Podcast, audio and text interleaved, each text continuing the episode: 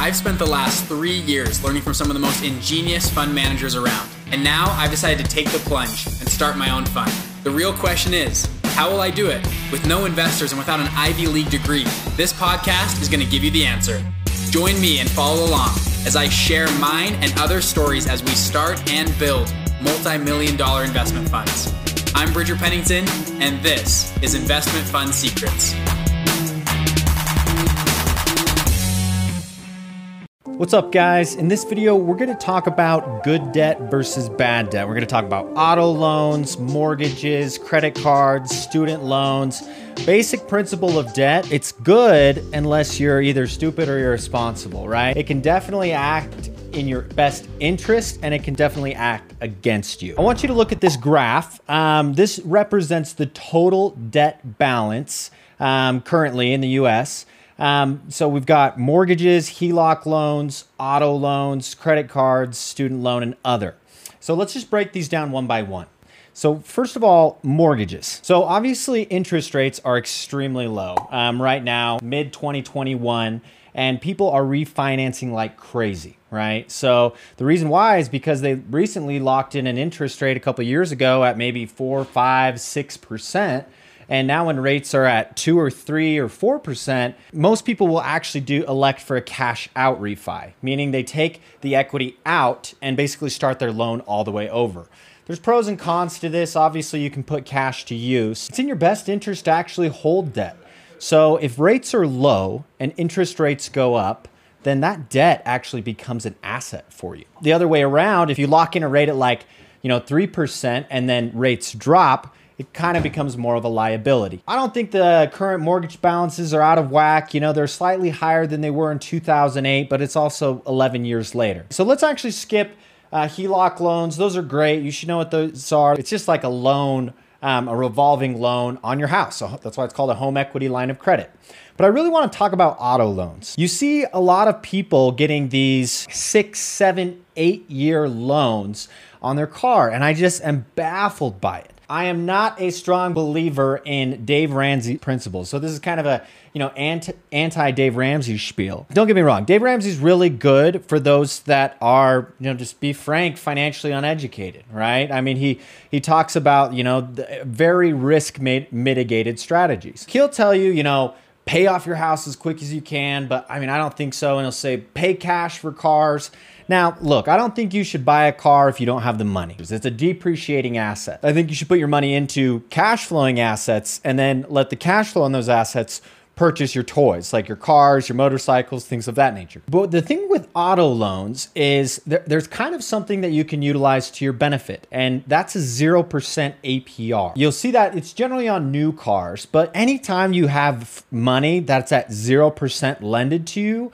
you can use that as, you know, that's you're just utilizing leverage to your advantage. Paint me a picture here. Let's say you wanted to buy a new truck, 50K. You know, yeah, you could go buy uh, that, that truck for cash, you know, 50K gone.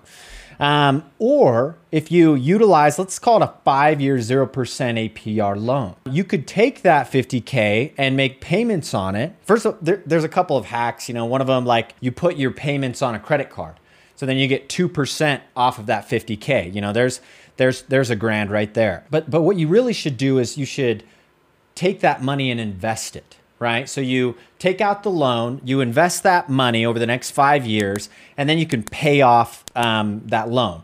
The reason being, I, I kind of have a rule of thumb. You never want to have a car loan that's like over five years, and you never want used car you know you don't want to finance it over three years. That's it's just uh, you know good good practice. Again, this isn't financial advice though. Uh, totally, you do whatever you want. So if you were to invest those dollars, you would actually make like an additional five or six grand over those five years. Um, just by investing that that cash and then paying off that you know car year five. So debt just acted in your best interest. I think it's absolutely egregious uh, people that go out and take out these anything more than a five year loan on your car. It just doesn't make sense whatsoever. Okay, let's move forward to the next one credit cards. So, auto loan debt has been growing, uh, mortgages as well. Credit card debt um, it actually shows that it you know paid down a little bit in 2021. Um, uh, a lot of reports have been coming out showing that people use stimulus, uh, the stimulus checks, to pay down their credit. That could be one reason why. The reason because it has usually the highest APR, right? It has the highest interest rates on that debt if people are behind on those credit card payments. You should definitely have a credit card, 100%. Even if you're 18, if you're 16, as soon as you're old enough to get one, you know, co-sign on one with your parents, but use it like you would a debit card, meaning don't spend money you don't have, right? For one, it's uh, you guys should know this. Hopefully, this isn't too rudimentary for you, but credit card companies take the liability like if you make an online purchase and it's fraudulent, you know, credit cards will re- usually reimburse you. Debit card, Usually not. You're kind of out of luck. Um, another thing is you earn that interest, right? Maybe it's only one or two percent. As long as you're responsible and you're not stupid, you're prudent about paying off your credit card, it becomes an asset, uh, you know, for you. Now let's move on to student loan debt. Student loan debt has been growing egregiously over the past, you know, 10 years. Um, now, I just want you to take a step back. Like, let's say you, you want to go to Cambridge or Stanford. You know, those you're looking at, especially out of state tuition, hundred, two hundred thousand dollars in debt. I can maybe get behind that if you're going to go have a you know six figure salary and you can pay that off in the next couple years. But there are there are so many students that will go out to these Ivy League schools. If their parents didn't help them out, they're thinking, "Yeah, I'm going to go to the best school I can." But then they only land a job that's like 30 to 60k. Like, do you know do you know how long that's going to take you to pay off that debt only making less than, you know, 100,000? It's just ridiculous. I think that's a, a large reason is people just really aren't thinking that through. You know, of like, okay, what's my expected salary going to be and what what is the debt obligation that I'm taking on for that?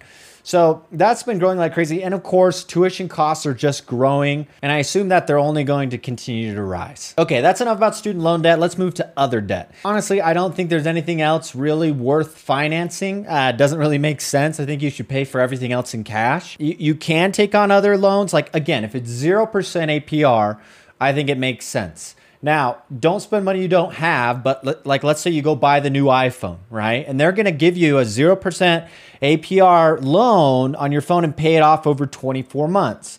Um, you know, with time value of money, you know, it's in your best interest to take that loan. Now, you got to ask yourself a question Are you actually going to take that $900 and invest it?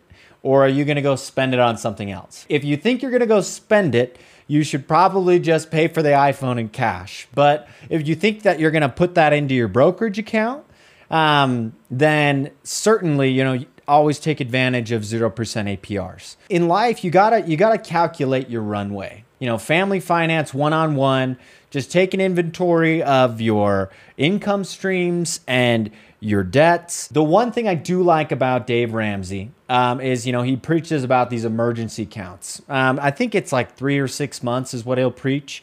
Um, however, I think you should have two years runway easily. Um, you know, invested uh, according to your lifestyle. I mean, just so many things can happen in life, right? Where you lose your job or you know, a medical um, expenses go through the roof. Um, there's just too many things. Um, so I think it's in your best interest to, you know, definitely save up a couple years runway before you start, uh, you know, uh, buying things you that you want and don't need. So that's everything today, guys. Um, let me know your thoughts on this and what you guys think about, you know, our debt ceilings and you know how much debt the, the world is taking on if it's good or bad again just to reiterate I think debt can be really good if you're smart about it and you use it as an asset.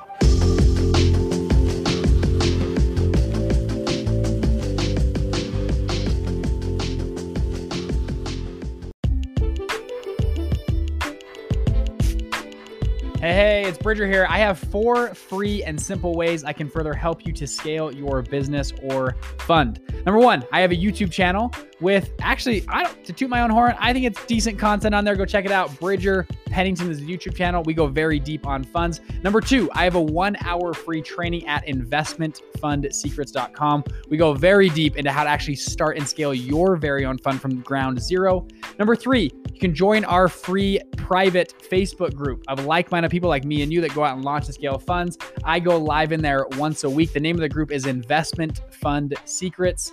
Then number four, finally, I have a free PDF guide on how to actually launch and scale your fund. If you go to investmentfundsecrets.com slash guide, you can download that guide. Now, finally, people always ask me, Bridger, can you help me one on one? Can we work together? Yes, I don't want to talk about that in here, but if you want to learn more, message me, Bridger at investmentfundsecrets.com, or just DM me on Instagram. Thank you guys, and I'll see you in the next episode.